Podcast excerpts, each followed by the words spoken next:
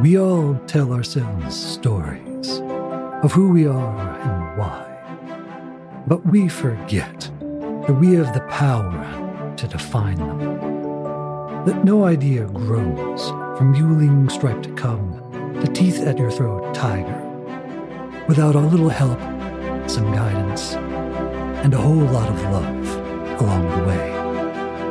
I'm Jared Surf, and this is Here Be Tigers.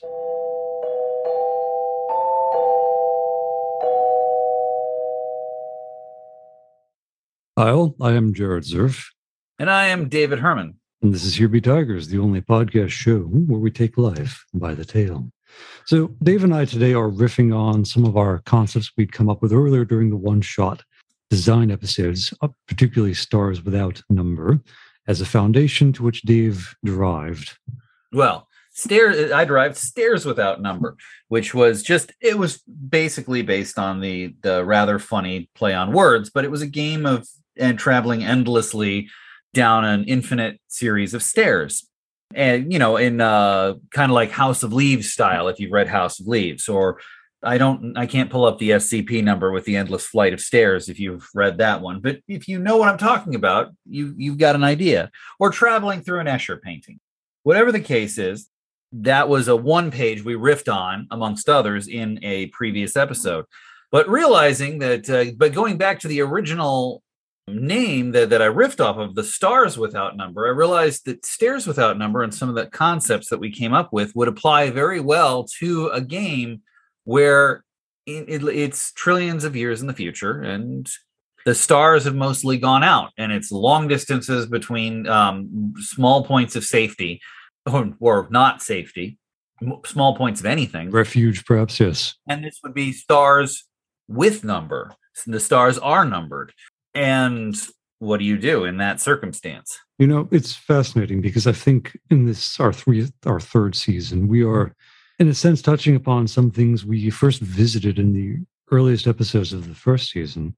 I, I remember you asked during I think episode one when we were playing with origins of the universe with in the story which I write. At one point, either on that episode or perhaps in the Lost Xenobiology episode, version one, you had asked at some point during one of those conversations, is this an Earth as we know it, or is this something composite or remnant from that that is either remnant, physically remnant, or reminiscent, right? Is it mm. things assumed to be like that are just left over from a bigger thing before? And I'm on what is now the third book of the series, drafting it as I revise the first one just so happened to write a piece of text that is an in universe piece of text. It's a book that touches upon many things, including the nature of the world as one man's reflected on it. And this particular section or excerpt that came up was on the idea of concurrency. That as from the one place to another I go, from one leaf on a tree, single quotes tree, to another like node, what's in between is only affixed, a certain or solid thing when I go that in a sense we are as a current or a medium unknown, a ship lost at sea, same above as below. Say for what ephemera we make, the conduits we shape through sense and sensate, and the ripples of wave from the hull.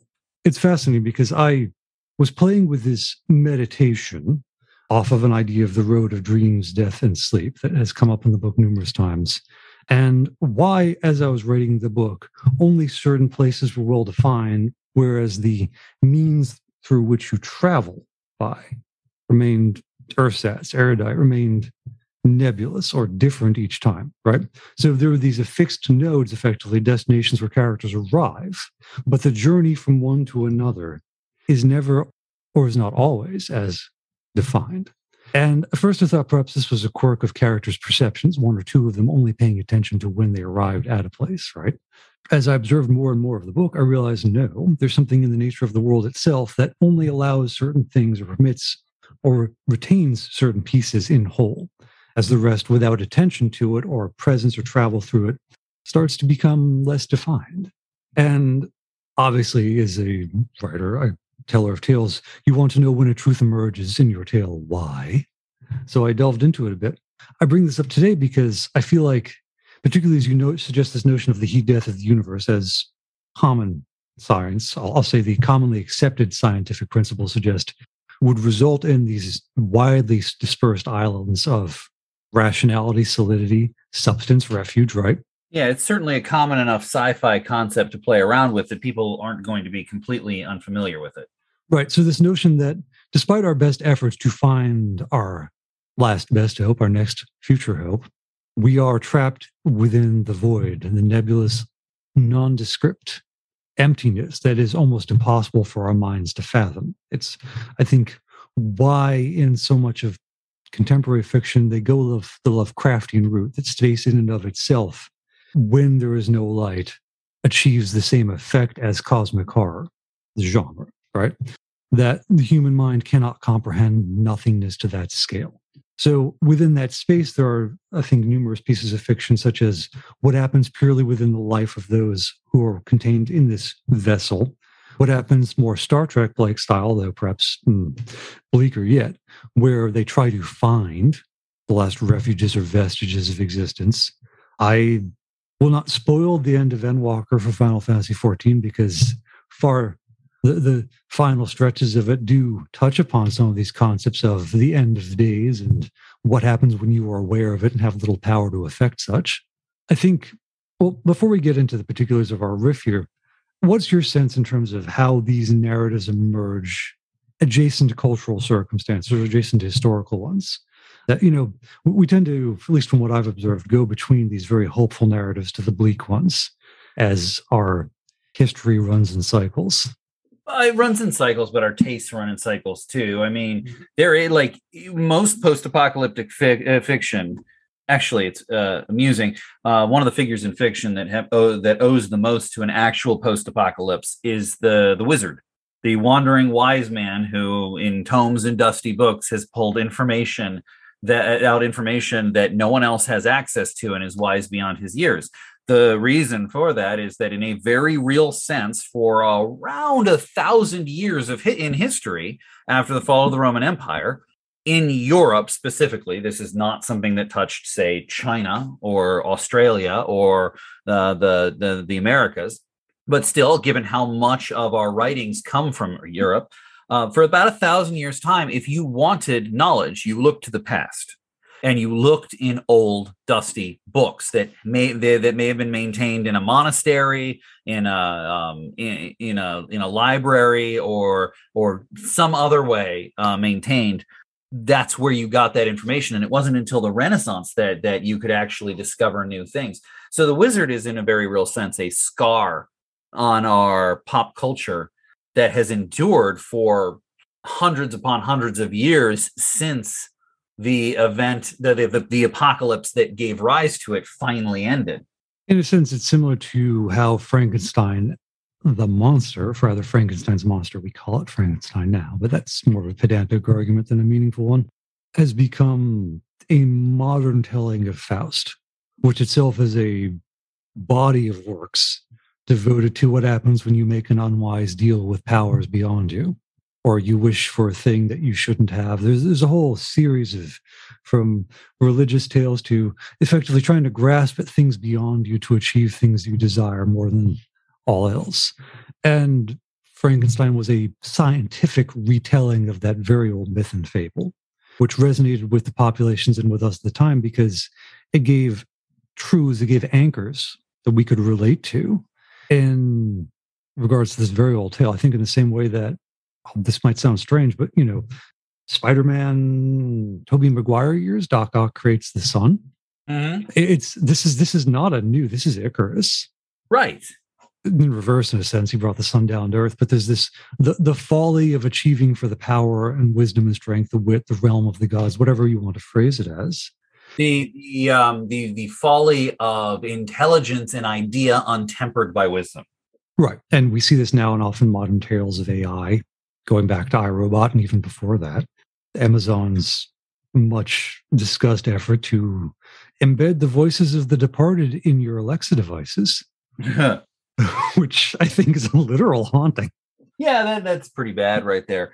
And, and I think that um, the the the uh, apocalyptic these apocalyptic stories are born of an uh, of an awareness that our modern depending on where you like our, our modern uh, largely post scarcity society that's obvious that's post scarcity in the economic sense that's not definitely things are still scarce not in a very literal sense not rights not, powers access enfranchisement yes right right. But that, that there's an awareness that our modern society is built on an interconnected structure and that without that structure it cannot sustain. And so there's this fascination with what will things look like without that structure. You know within that context actually chinua achebe's things fall apart is post-apocalyptic because it's what happens within certain portions of africa when the missionaries arrive and obviously, the title is a reference to the poem. Was it? Is it is slouching toward Bethlehem? I think one of the third or fourth stanzas. Wider and wider the maddening gyre. Mm. Things fall apart. The center cannot hold. Uh, I may have skipped a few lines, but my point there is that the book is written from the point of view of a character who's watching the world that he knows disintegrate, and there's no sense in the one to come to him. So I think part of the fundamental or part of one of the fundamental truths we want to play with as we explore this concept further today is the notion that the previous understanding of the world no longer holds true. Right. And I use the world in the vast sense, the world in which the story occurs, not in the just singular world you encounter. And in the nature of the of post-apocalyptic games being one where you are and you're no longer in a post-scarcity society, it's those games always are about making choices they're they're they're always about uh, if you do this you cannot do that. They're about um, null sums. In order for you to have this uh, you or someone else must uh, not have this. Right. So for instance in our microscope sessions from years past you could only have one of strawberry chocolate or vanilla. Right. And uh, if you want to drive things more towards the post-apocalyptic, you double down on the zero sum. Zero sum is not something that's always true, but it is in a post-apocalyptic setting. I think Cormac McCarthy, The Road. This is, I want to say, Lord, is it almost 20 years ago? No, no, it's a little less than that, maybe 15 or so. But his was a a watershed as a novel because it took the premises of a Western and applied them to uh, post apocalyptic structure and narrative the lone cowboy, the lone gunman, and his young ward traveling the wilds and the dangers. And that's sort of exactly it. In a post apocalyptic world, depending on how far it has fallen, is very similar to a Western. Small islands of some degree of civilization, long wastes between them, and uh, always on the road. Um, you can only stay for so long. Walking Dead is another example in some regards. There have been plenty of television shows in the aughts that definitely delved into this, some of them more effectively than others. Well, wa- The Walking Dead makes sense because what what's one of the things for what's one of the places in the world where you most see a post-apocalyptic scenario? Major disasters, right? Like your hurricanes, concept. your earthquakes, your your tidal waves, etc. Fun fact: tidal waves are not tidal just a fun little thing, not fun because tidal waves aren't. Yeah, they're not, they have nothing to do with the moon. Uh, anyways, the uh, I digress. Uh, my point here is that natural disasters lead to those situations where you don't where you no longer have those amenities you no longer have that civilization and that structure and so it's a you get up you get what what is very much a post-apocalyptic thing where you're trying to make ends meet where you're trying to get what you can running etc and zombies are uh, zombie apocalypses are better thought of as natural disasters than they are any other thing because zombies are mindless. They just are. Oryx and Crake by Margaret Atwood and her MaddAddam series is also post-apocalyptic although I think there's two things I want to bring up here and they're important ones because we've talked many almost two or three years ago now on the show about fundamental beats of narrative sad funny beautiful weird and others as well. And as much as I do think the road, for instance, and Walking Dead both touch upon the idea of the lackadaisical, the nothingness that is the do nothingness, where other than the particulars of surviving day to day, there's so much, in, there are so few obligations left in the greater sense that you don't know what to do with yourself or what your purpose is. Mm-hmm. There's that. But I do think I was reading an interview with the developers of the Far Cry series, and they had been asked why in this particular iteration it was so florid, full of flowers and colorful. And one of them had an interesting point. He said, We talked to a lot of, in this case, nuclear scientists and others who discussed and had observed the effects of fallout in a region and inflorescence, the rebirth of plant life, flowers, of color, vibrancy, happens. There's a point at which, after all the disasters have settled, the urgency is no longer there, the mitigating factors have worn down, where things reemerge, where life is different, but it exists again. And often as strange and alien as to us as you could imagine from, well, most horror shows or narratives, but the there's a beauty and a vivacity to it that they wanted to in this particular Far Cry. It might have been four, I want to say. They wanted to make sure was there so that while, yes, the sparseness was horrific, the lack of things that used to be was alluded to and present, the world itself was still magnificent and strange and full of wonder. And I think I would like to suggest is something we do in this rift today to make sure those elements are at play because without the beauty and the joy and the wonder, the bleakness is both to the narrative and the people experiencing it overwhelming. Well, that's a that is actually a little bit of a problem in this riff. I was actually going to the first thing I want to touch on is that that right there describes the difference between the Western and the post-apocalyptic, mm-hmm. and how one transitions, uh, how the post-apocalyptic transitions to the Western, because the Western is one where the situation is small pockets of civilization, vast pockets of wilderness, but people are moving in, connections are being built, the wild is being tamed that is that is the western. So you've got the railroads coming in. You've There's got industry. The, it's industry. It's it's and so and so the the dichotomy is very often that there there's freedom but that freedom is being pushed out. The post-apocalyptic is the opposite. Those vestiges those railroads those roads and all of that are in decay. They're disappearing. Um, you can no longer you you had relied on them and you no longer can instead of bringing in the new you're having to work with what's left. And that's fine. That resurgence is great in almost any post-apocalyptic game. But the fundamental idea behind the heat death of the universe is there is nothing left for resurgence. There is no real possibility of it. We're at the end. Like the things are too far apart. You can't like if you had the ability to drag stars together maybe maybe you could you could eke yourself out another couple million years or a billion even um, which would be certainly enough.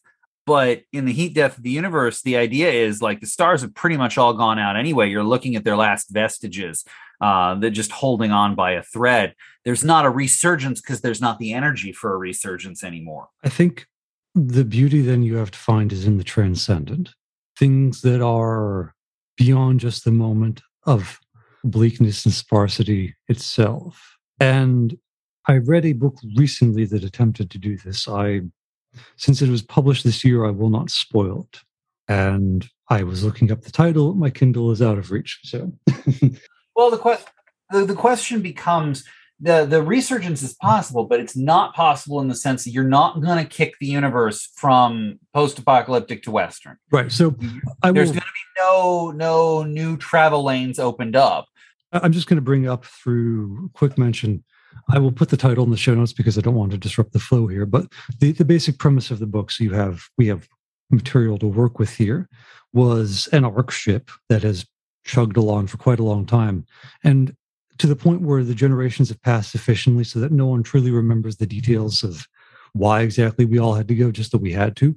And they That's created a long time if there's good records. Uh, there are, but partly the book seems to suggest that there's a lot of government control of the narrative. And this is in part because the Ark ship is far more damaged than people want to let people, well, part, far more damaged than the leadership wants to let the residents know, which comes to a head when something impacts the outer hull to the point where the whole thing is eventually just going to disintegrate. There aren't enough resources, talent, or time left to repair it. So uh, it is very, it is deeply in line with the narrative we're talking about here, where we have only so much of everything left. What do we do within that space remaining to us, and who are we in that? I won't spoil where the narrative goes because the reveal I've just spoken to is in the first chapter. I will put the title in the show notes, though. Th- that said, Well, then we have to decide about that resurgence because what the nature of that is Hmm. is like matters a lot because very because especially if this is going to be any kind of one page, the systems are all going to be about eking out survival.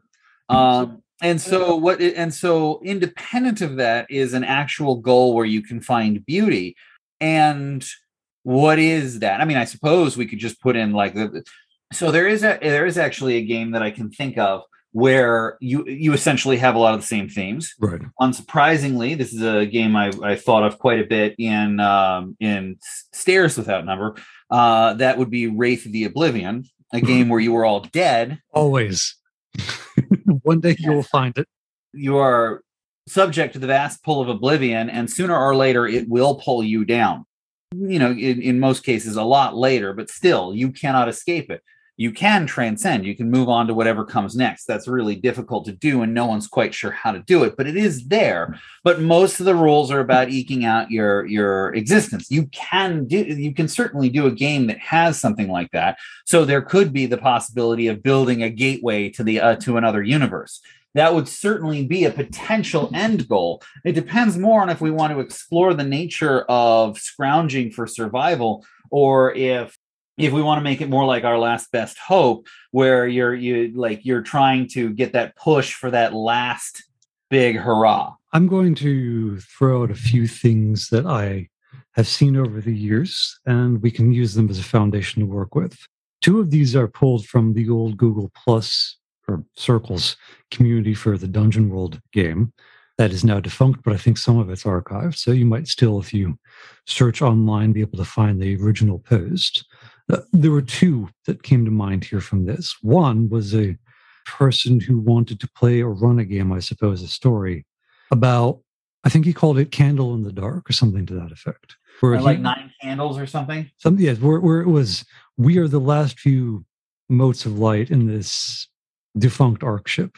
And another unrelated, although I saw the two of these and said, I think there's a way to juncture them, was someone who wanted to play a or run a narrative within our earliest Paleolithic days.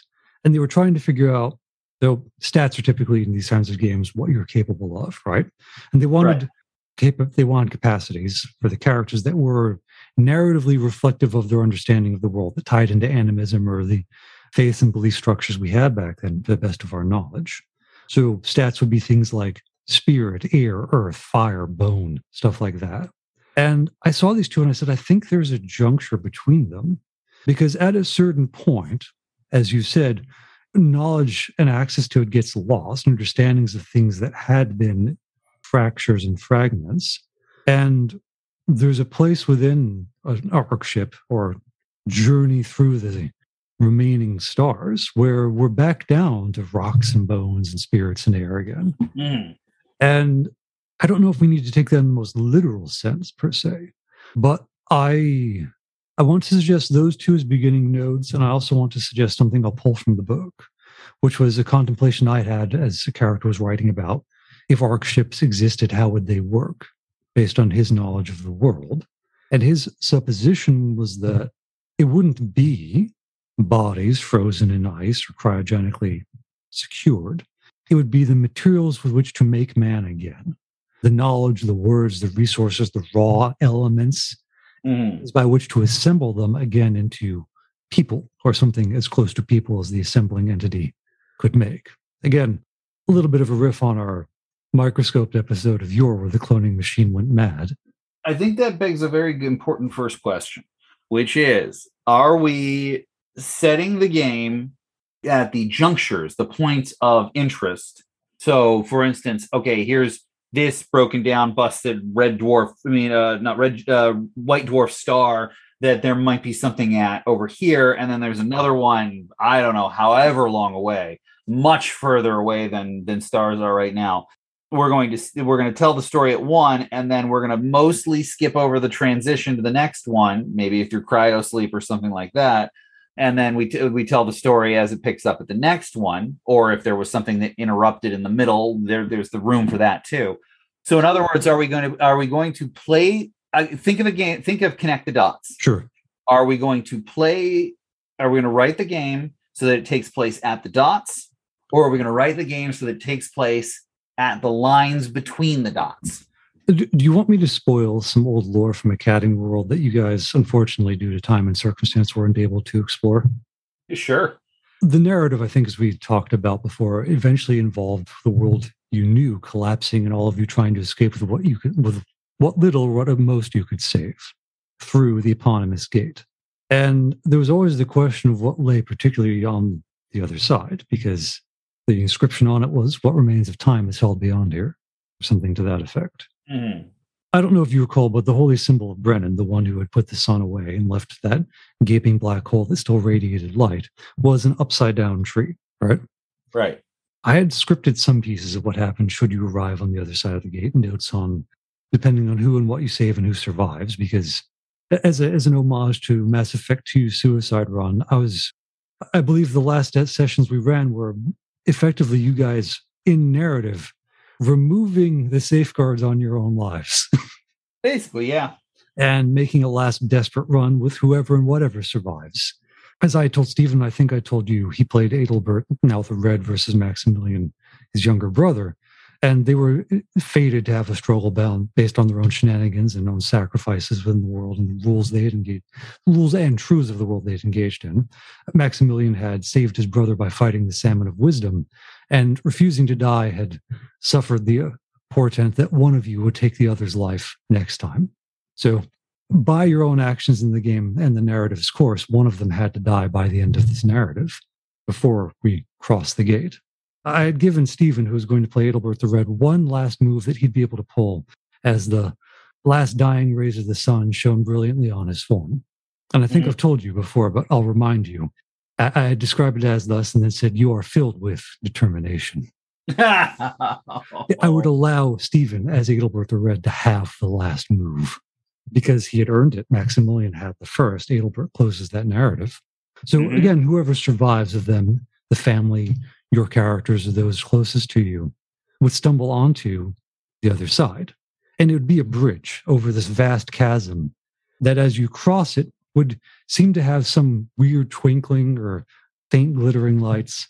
And you'd begin to see this out for this outstretched form of a thing, branch like, descending down into the darkness with bits and pieces of radiation and light still shining through it. And eventually, at the end of that, you would find Brennan there with it. And I don't want to reveal all the details, but it was suggested, or I will suggest that that heart of the sun that he had taken and removed was still here and shining as you got a sense of the ship you were in that had many possibilities of which your world was just the one and had failed so thoroughly and utterly, not by your own fault entirely, but certainly accelerated by your actions and deeds. And you'd be given a choice of whether you wanted to go in another one or to solve the system and its failings here in, I suppose we'll call it the core world, right? I know which way I know which way I'd go with that. It's all the failings. I imagined you would. I, I thought there would be circumstances, for instance, where we we suggested Maximilian would offer himself as a replacement for Brennan, who was keeping the system alive. In all of our our riffs on what Arcana, for instance, characters would be, Brennan was always the hanged man. In this case, quite literally. But as you delved into that further, you'd understand where Brennan, Kyan, and Enki truly came from and what they were like and why within the world you knew. I think in an episode perhaps we've aired or we haven't, you and I talked about when you change fundamentals about the narrative, and this was for gaming purposes, whether you change the rules as well to reflect the different story effectively they're in, right? You can't tell the story the same way because the fundamentals of it have changed so. And on the one hand, yes, if we had gone kind of the sliders route, should you you all dive into the various smaller forms to fix them and return to the major, that would be an interesting way to explore the notion of applying various systems. I think we jokingly said as kind of intermission or intermezzo, we would do things like play Monster Hearts in a small town Americana version of the game. Mm-hmm. Papa's the sheriff, Wally Slaw is the professor emeritus or the default dean of the old university Miskatonic style at the, the top of the cliffs and the hills overlooking the town. There's a bit of, I think it was, this was even before Stranger Things, come to think of it, but it would have definitely fit within that milieu. So I bring this up because I'm, I'm wondering if something to that effect where everything occurs within the ship or if it's more, I suppose, again to the Star Wars or Star Trek or the. I guess the bigger question is: Are we going small and internal, staying within the confines of the vessel itself, or is the narrative we're exploring about the desolation that is space in the greater scale? I think it's about eking out a survival in that desolation. I think though the the the question that comes to me is, are you scrabbling for new resources mm. not like the, the, are you scrabbling to bring in new resources to keep afloat or are you scrabbling to repurpose the ones that you have i think that's the fundamental question the, the, the, the that is the difference between the two because if it's the former those pockets of like those, those stars you can find that drive home the point that this isn't you know there isn't much left are where you scavenge. It's like, again, in a post apocalyptic wasteland, you find a house, you scavenge it for supplies, canned food, and that kind of thing because no one's making more canned food. I do wonder, though, because the underlying question to both of those is why, right? Why bother? If the heat death of the universe is inevitable, what's the yeah, point of trying? Death of the universe is inevitable on a scale of trillions of years. Ah. Like this, this period of time like civilization can no longer maintain itself and hasn't been for oh for a very very long time. Like like the last time you might have seen a colony is you know a long time ago. But in theory if you can keep bringing in the supplies you might be able to keep this going for longer than your natural life. What i would suggest here in order to play upon the moments of the small and also the moments of the vast and insurmountable or numinous are, we'll call them quite literally for the purposes of mechanics or narrative truth, hope spots.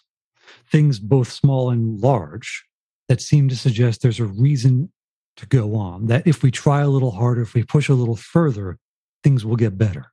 Right. Mm. And I say hope spots because they don't have to be big moments. They can be little ones too.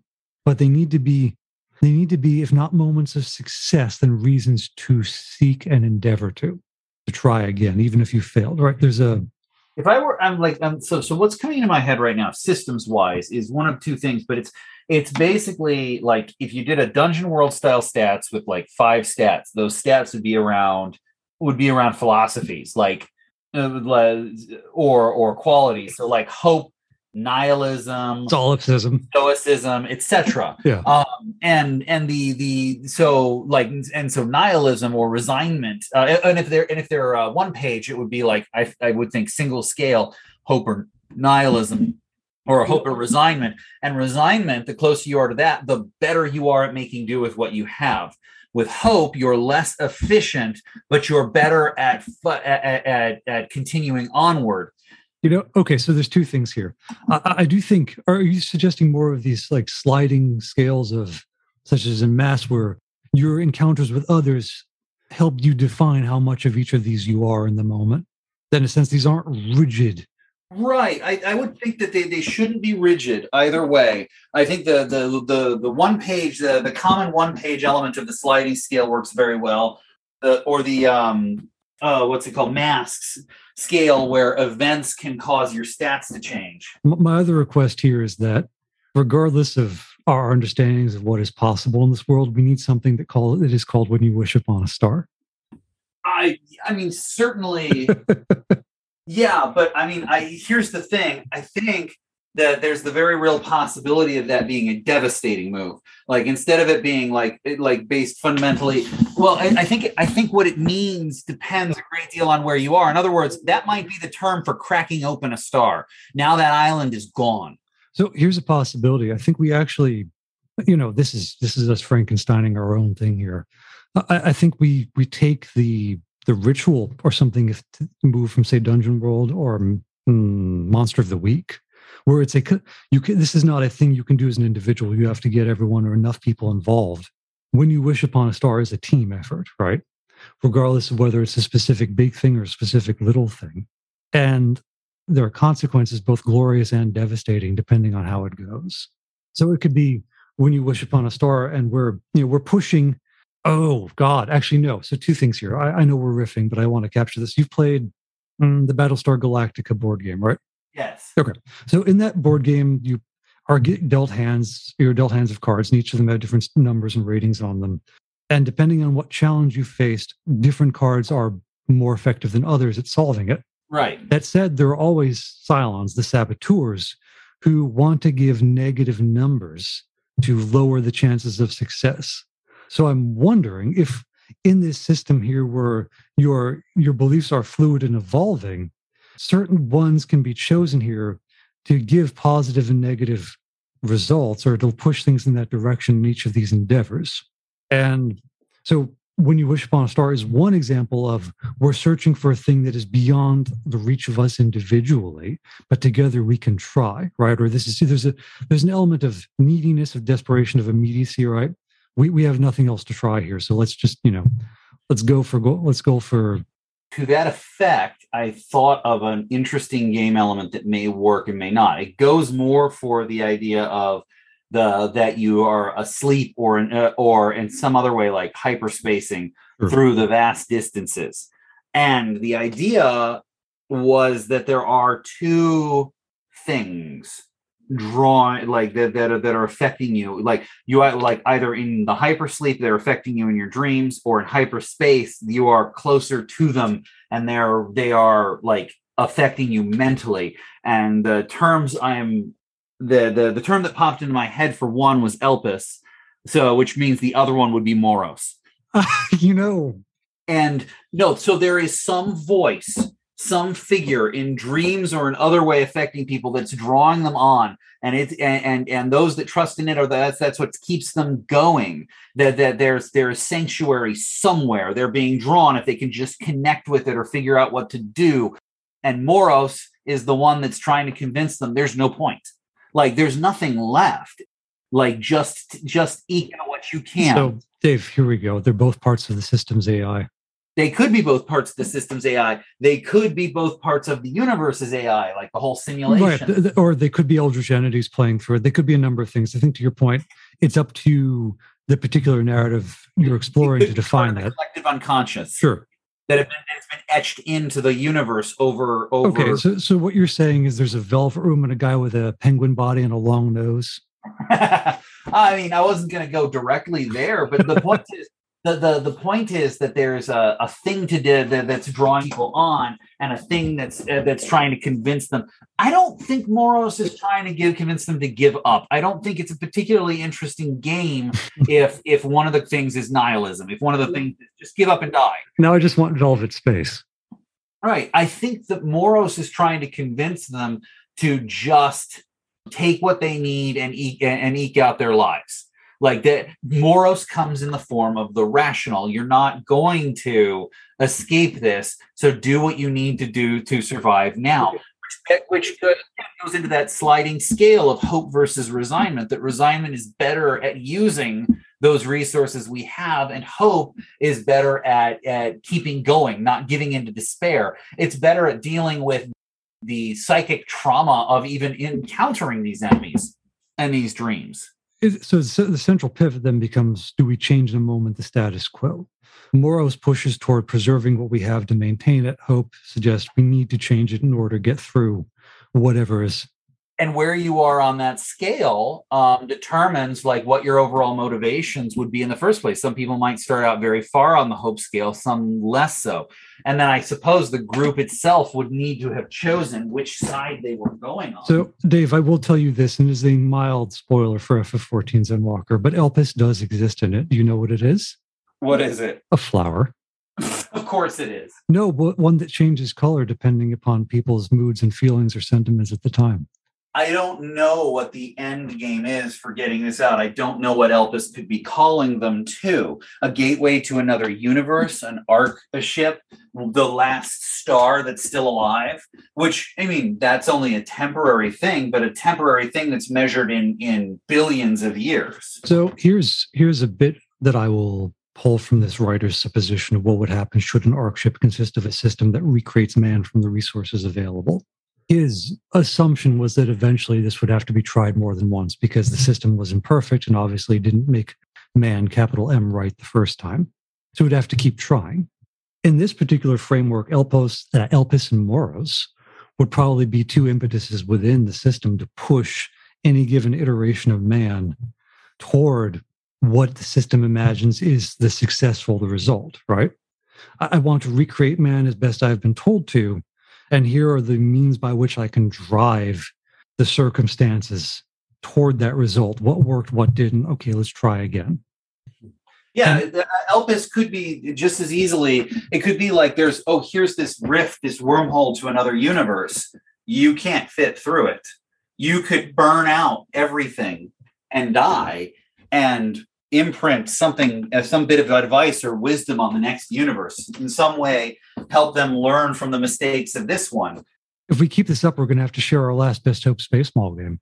Yeah, I mean, but I, mean, I, I don't actually particularly like that one.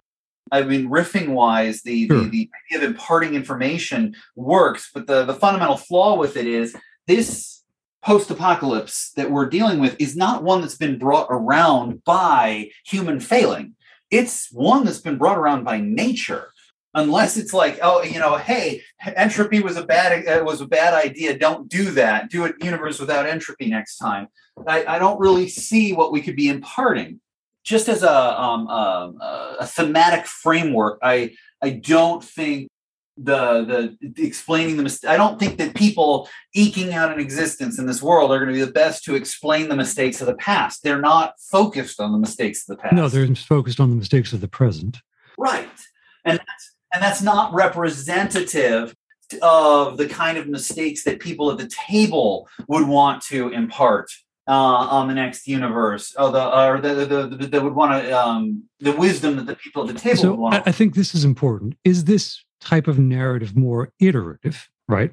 Such as in Last Country for No Country for Old Kobolds, where again, riff on No Country for Old Men, you play generations of a people who are giving your all to to save the population on the whole, or is it more focused on who's left in total?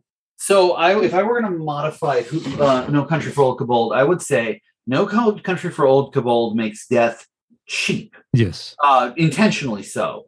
That and so it makes the, the choice. You can easily bring in a new character. Is that the best move? I think in this game, death is expensive.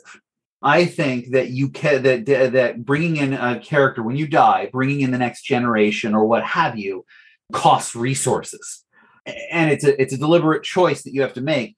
Whereas, but I think that if if you choose not to, you also need a more permanent role in the story. Like, for instance, when you're in those plays with Moros and Elpis or dealing with them, that's when your characters can come back and help with that. And I also think that, they, that there's the ability to provide inspiration points um, of some variety in the other stories. I will I will give you this one as a spoiler for a recent book, but I'm going to be frank, I don't care because the book frustrated and angered me. So this isn't revenge. This is just me still trying to wrap my mind around, uh, mind around the concepts that it presented in a way that didn't make any sense. And the basic premise started off with a transport ship taking frozen, cryogenically frozen people from Earth to another planet we'd settled down on a routine shipping endeavor. And eventually a murder occurs. And then the whole story involves trying to unravel why the person was murdered. And oh my God, why are 44 people chopped up robots by space robots? And that's where the story starts to unravel because the investigator is suffering from PTSD after dealing with alien life forms that are engaged in some type of weird cohabitation with humans through mind melding, ethereal manipulations. And there's a side character who is a half human, half alien. She's able to avert her own death by skipping back in space time to a point she preferred to. That was my first inkling of what the hell you've cheapened death and the narrative here both. Right. But the reason I bring it up in particular is that she eventually explains what God is. And it touches upon what you were suggesting with Elpis and Moros here, where you see, Dave, those aren't aliens at all. Those are the first dreams of the apes that inhabited Earth and died and had their spirits merged together to form giant, weird, ethereal tentacle monstrosities that can merge with human mentality and impart uh messages upon them to alter space time and reality itself.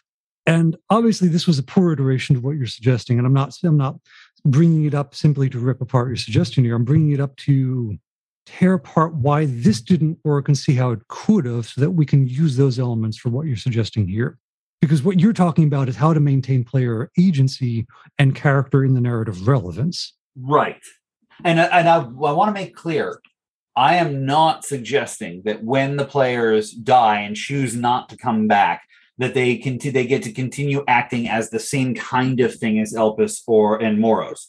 I'm thinking Elpis and Moros. We never answer the question of where they're from. They they are profound elements of the universe, but beyond that, we don't know. Are they entities? Are they actual traits of the universe? Um, did are they are they said the the basically like the uh, like ideas that have been etched into the universe by trillions of years of life? I don't know, and I don't think we need to know. I do think that when the players are are somehow taking part in those, they're probably taking part as ghosts. They're probably taking part as their actual selves, and there's no indication that they're anything. They might be agents of Elpis or Moros, depending on how we write it, but they're not in some way contributing to the nature of El- Elpis. So you're you're playing a bit off of the notion in Wraith that there's another self that can sometimes take over, right? I'm ju- again, I'm just looking for a way of of making sure that the players who choose not to build new ones get to come back. I think what's interesting here is that that type of mechanism suggests there are multiple layers or forms of existence I think the fact that people are having dreams of Elpis and Moros or interacting with them directly, again, determine that is determined by whether it's hypersleep or hyperspace. Sure. Indicates that there is another level of that reality of, of reality already. This is, you know, what this goes back to is are you the butterfly dreaming of a human or are you the human dreaming of a butterfly? Because as our current neuroscience seems to suggest, the human mind will not be able to differentiate between dreams and wakefulness in the void of space the only input you'll have is what you can perceive. Well, yes, that's that's uh, um, something I wrote a comic about a long time ago. Is in the va- in the in in a vast void of emptiness, a lot of ideas that are absolutely ridiculous, a lot of philosophical ideas that are absolutely ridiculous in normal life suddenly become real. You know, solipsism. I am the only thing that that, that exists. Well, that seems to be true here. um, uh, uh, what, what is the one where the the where you believe you're uh, megalomania? I am the master of all I survey. Well, I guess that's true too, because you're not surveying anything. Nihilism, nothing matters. Okay. Nothing matters. Well, nothing's here. That seems to matter. All of these ideas, when you really are alone in the void, all of these ideas are really, you can't tell the difference between them. So I think what happens there is your sense, particularly of space and time and memory and dream, are nebulous people that were gone are still here because you remember them and wants to differentiate between the time they were gone and the time they aren't, other than you having some type of artificial means to measure that by. So just because a character is dead doesn't mean they're no longer there because the only means by which you have to evaluate that is either the logs, which are again entered by someone, and who knows what state of mind they were in when they entered it. Yeah. And even if it's the system, who knows if the system itself? Yeah, I think hyperspace and hypersleep are are basically shadow like shadow plays. Sure. Weird things happen there. Effectively, the whole ship is the cave. Right. Yes, I think that, and and and I think you play into that if philosophies are going to be your your main capacities. If we, yeah, if philosophies are going to be, if we go beyond just the sliding scale of hope versus resignment, you realize we've created a nightmare game for your brother. I'm thinking we actually need to get his input on this at some point. But I think we can come up with. A, I think we've got enough for a first pass. The only question, I guess, the one question is, sure, are we going to do a thin dungeon world style or a one page with a sliding scale? Because that determines how many philosophies there are you know this this is one of those circumstances where often you'll have a premise that comes to mind and you go okay is this a short story? Is this a screenplay? Is this a book? Like what what form does this story best work in? And part of why we've done this episode today is as an exercise to show that not all your ideas need to have a final form. You can just simply chew on them so that they're no longer banging around in your head. Then i have a suggestion as a for a final exercise. Okay so a lot of one pages have a 1d6 that you roll to determine type of setting. In Stairs Without Number, I had like a variety of different stairs, industrial stairs, MC Escher stairs, stairs up to the temple at the top of Himalayan mountain, etc. So so we have basic ideas of passage through the nothing that where there's uh, shadow slash passion plays that are um, that that happen, and then you have reality. Then you have the adventure around reality in these brief islands. I uh, so what are so the first one is you know the year the year twelve trillion. I think actually to answer your question here, I'm not sure one sheet is sufficient. I, I oh I agree with you. I'm just saying as a as a final thing, Sure. let's just come up with six settings Okay. that, that this actually works for. Uh, the first one is because it's what we were riffing off of in the first place 12 trillion AD. Then you have the cave passion play. Well, yeah, the, well, the interesting. Yes. Okay. So, so in that particular, I'm, I'm going to call it the, so, so in the 12 trillion AD, it's hypersleep or hyperspace. And those are the moments you have those dreams. Sure. So the cave, the the idea is that that you're existing in isolated areas, whatever they'd happen to be, and then you have moments of wakefulness in the cave where you can see the light and shadows. And then when you go back to sleep, you're in a different region. Here's the thing that I find fascinating, right?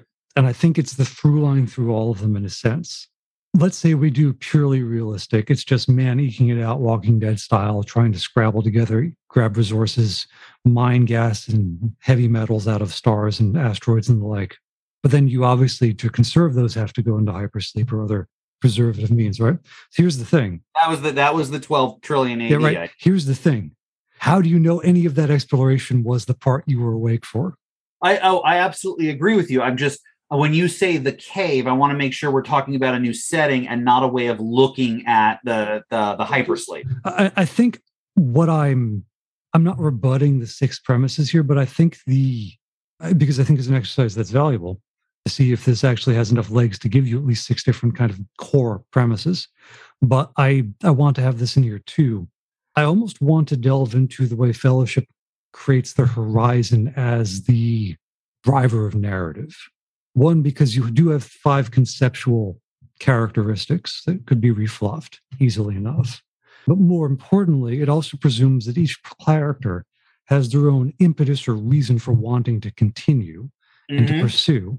Thirdly, because within the engine itself, there is the there are the rules for particular realms, locations, destinies, whether these are actual physical islands, desolate planets, resources, etc., or dreamscapes, however you want to call them, and how things escalate within that, depending on your actions. And I think too, because you want some type of mechanism that uses the relationships between the players to pull out how they define each other by how hopeful or nihilistic or realistic and so on they are. Mhm. And I do think, as any good developer would, would give case you know use cases where here are five or six different ways this could be applied immediately without much prep. So currently we do have the 12 trillion, we do have the hyper realistic, we do have the passion play. I've got two written. Well, uh, passion play still probably could be part of both. I've got two written down so far. One is the 12 trillion AD. You've got a ship. You're going between isolated pockets. Hyperspace or hypersleep is the driver of the passion plays, but in the travel between the 2 Mhm. I've got waking up in Plato's cave, where you where you wake up enough, you realize that you've just been looking at the shadows, and in that in those shadow plays that you have in those mindfulness, you've actually changed the shadows so that when you go back asleep and get focused on the shadows again, you're in a different place. You're in a different world. The third idea I had, I'm bouncing back and forth between two sources of inspiration on this. Okay. Um, one is Quantum Leap, and the other one is Sapphire and Steel.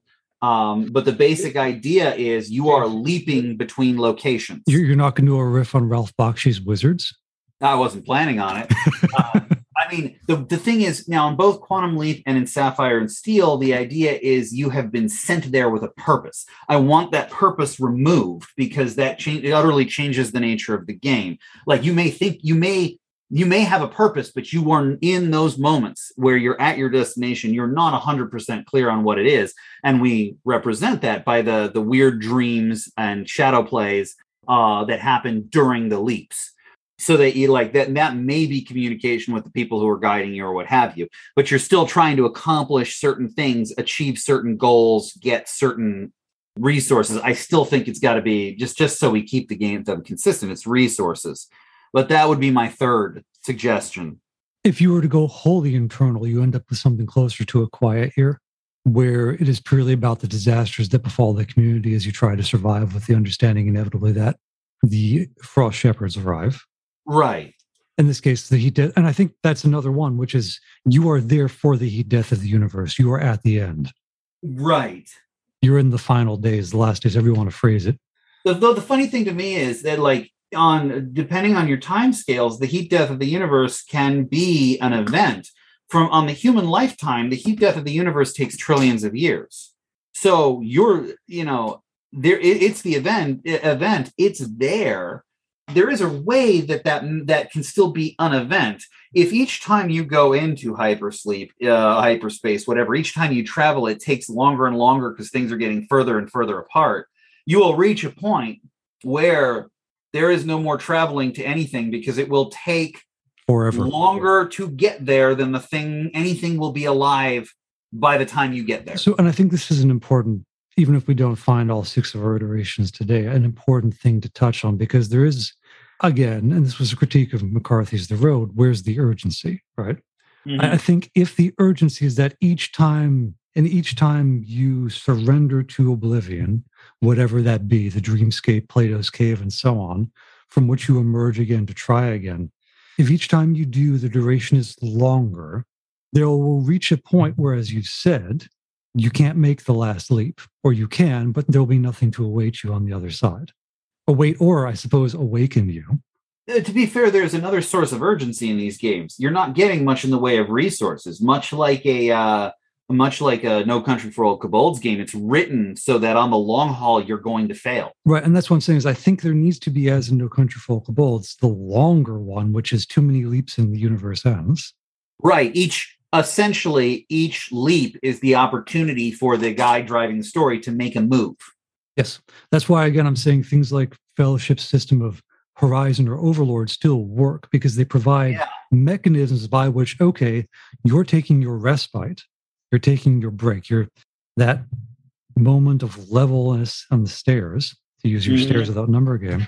Here's what else happens while you wait there's a there's a game i think it's called 12 candles that's what i was referencing earlier when you said and the basic idea is you play it in the dark uh, mostly in the dark. It's a narrative story and each time you each not session but essentially you start out and for each of the candles that's lit you say one truth you go around the table and everyone gets to say one truth about the world. 10 candles the candlelit role-playing game of tragic horror. Right. And then every time someone fails at a roll, that's part of the that that chapter is ended. You blow out one of the candles and you move on to the next chapter, and everyone gets to say one truth for each candle lit. So the truths that they can say, the safety is slowly being pulled out, and that's um, and that's another way that um, that you could uh, manifest it. It depends on the horizon that you want on the game. You want five leaps. You want. Here's another iteration I think we haven't had is Ragnarok, where Askr and Embla are put into trees and are the only survivors of the end of the world.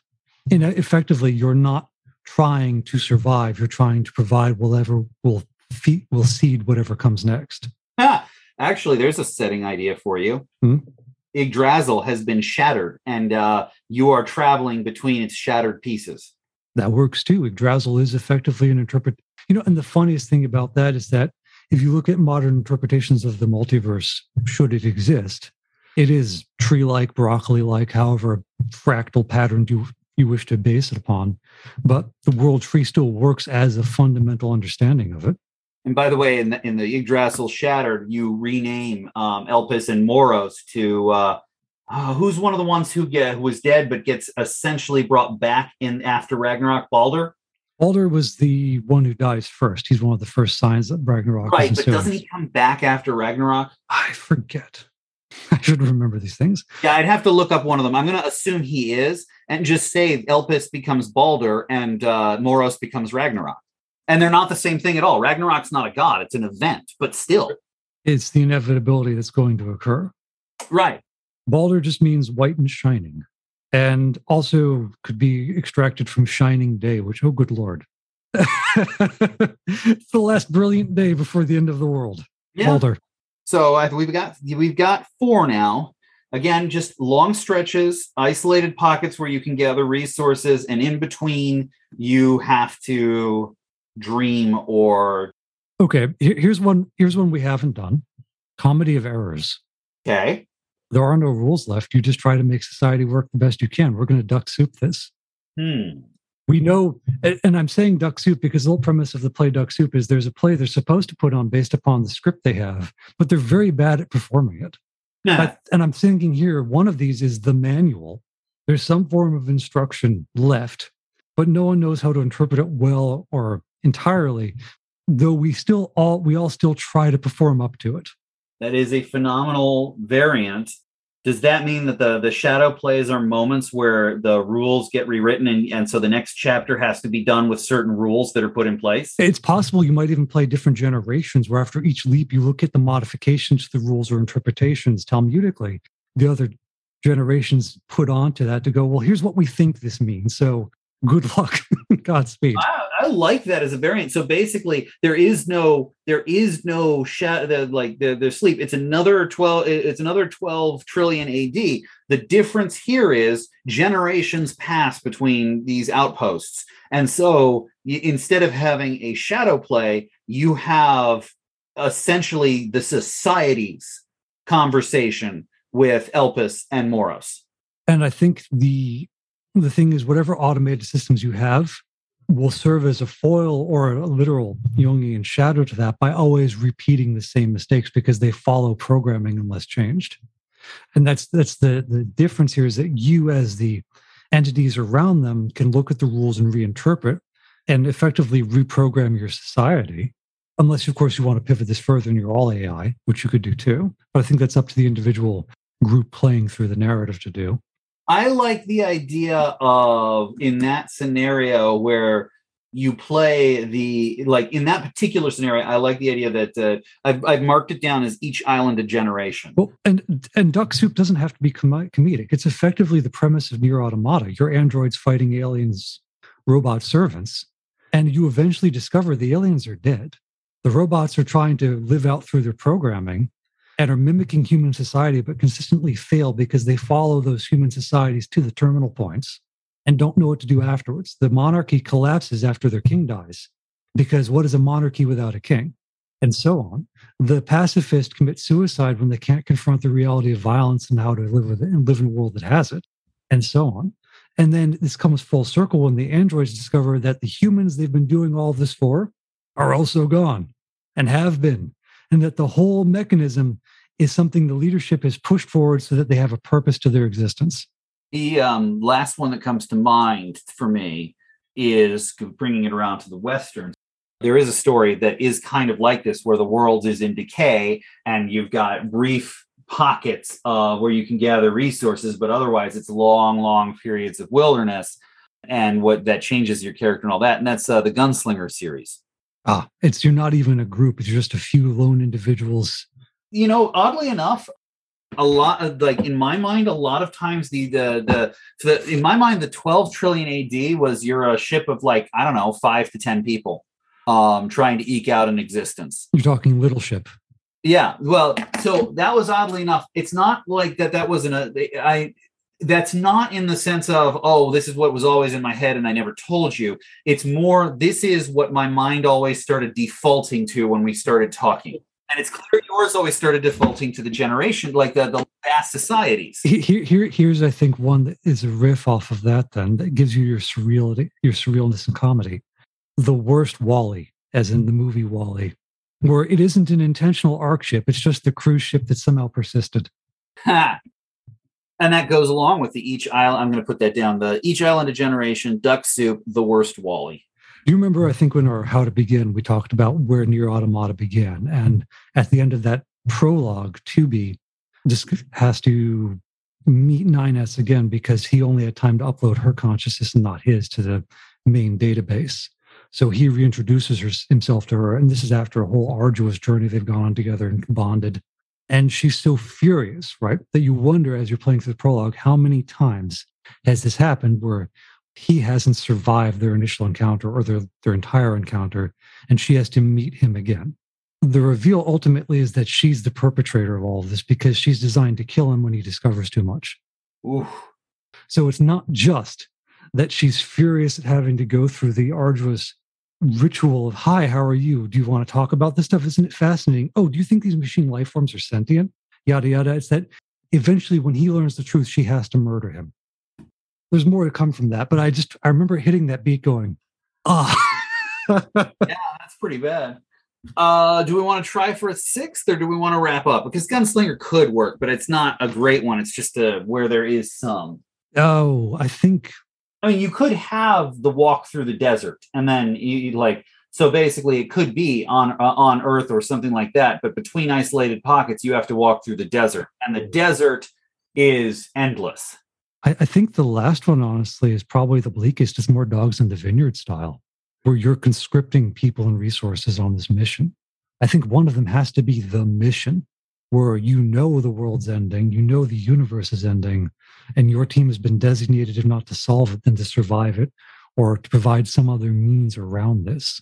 And Elpis is the idea that you can even get these people back to whoever gave you the, the memory, uh, whoever gave you the mission.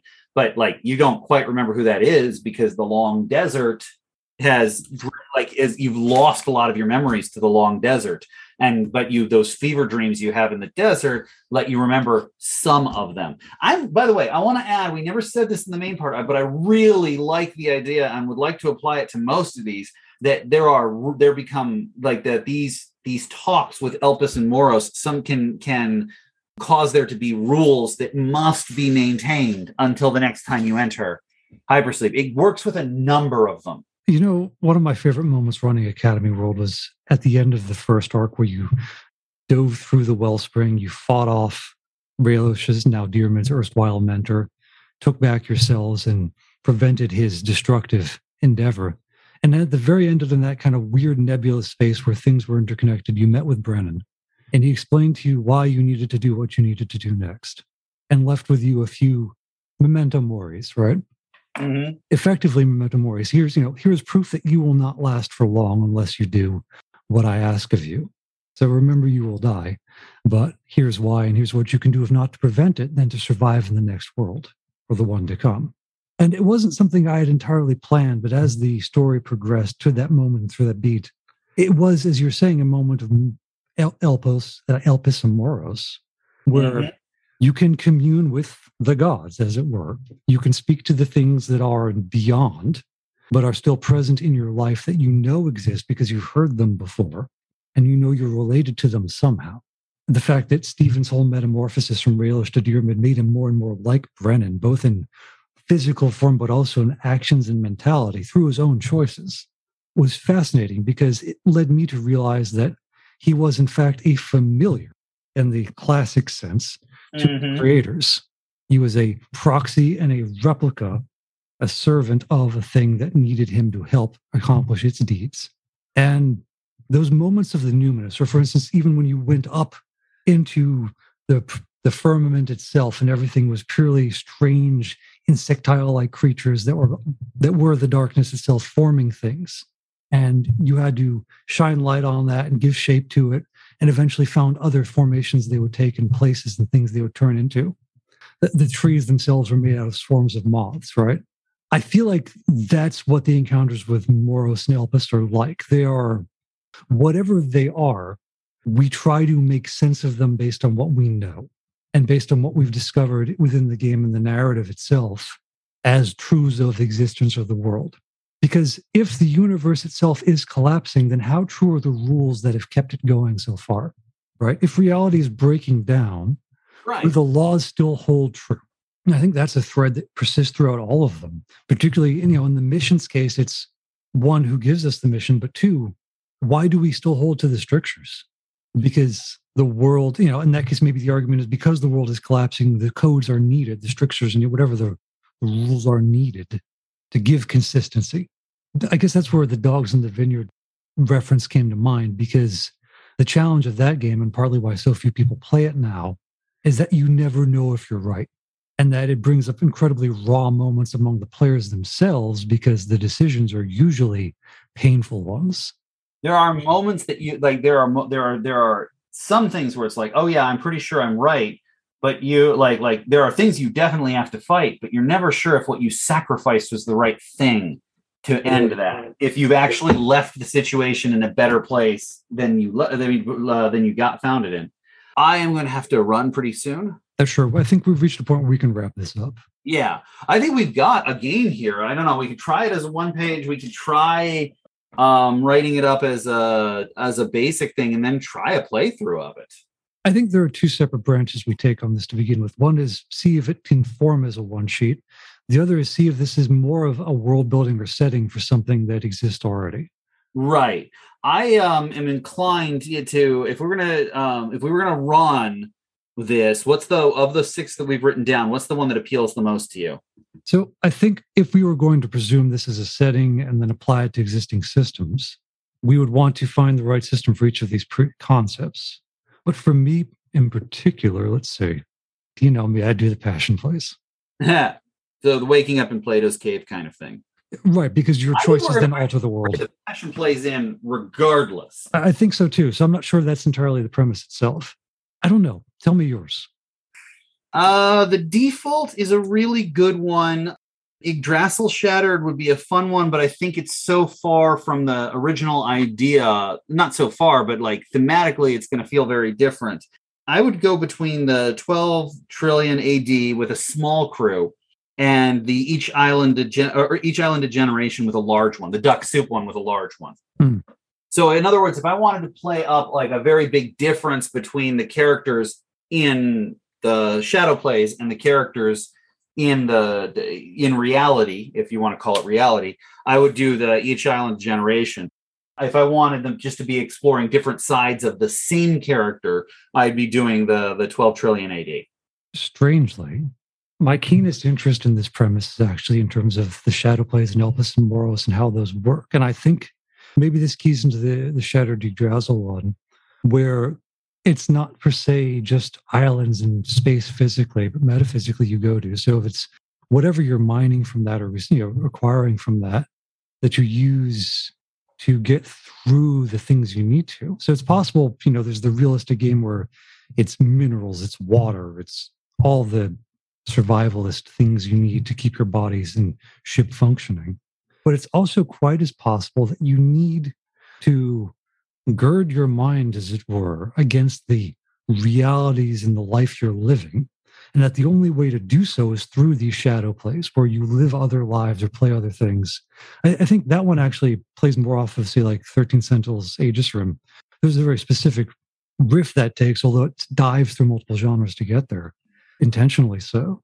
So my my suggestion then would then we we write it like it's going to be that, although probably still use Elpis and and Moros rather than Balder and Ragnarok. Right. So here's here's effectively what I'm thinking. Right. Like I could see in this architecture where the small town Americana Academy World game is a shadow play of the larger one, where you know just to use archetypes we have, for instance, we'd have Maximilian and Diarmid and Corellian in small town Americana.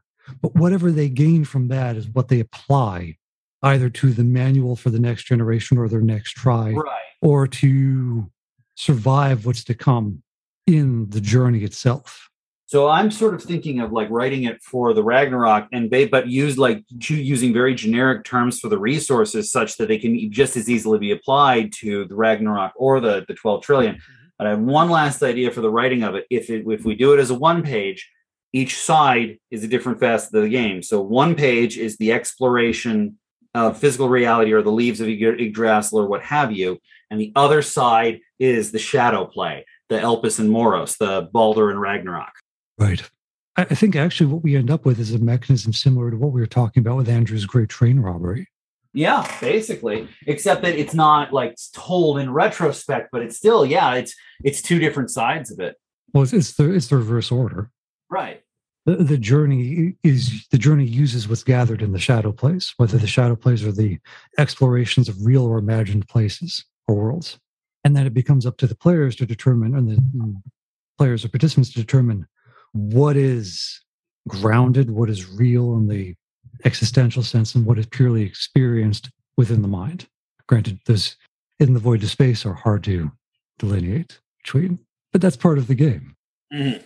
On that note, I think we have a premise we can tease things out from. I think so, and I think it'd be a pretty fun premise too. And I do think, yeah, I think we could probably. I'll see if I can write this up, and then we'll run it through some drafts. I can't wait, dear. What your wife says when she sees what you're doing. Hi, honey. What you're writing? oh, just ending the universe in six different ways. You know, I actually like the, the on that last note. I like the Yggdrasil shattered because uh, of the of them all because it gives the most indication of what Elpis could actually be, because you're trying to bring it back. Got to grow it again. Yeah.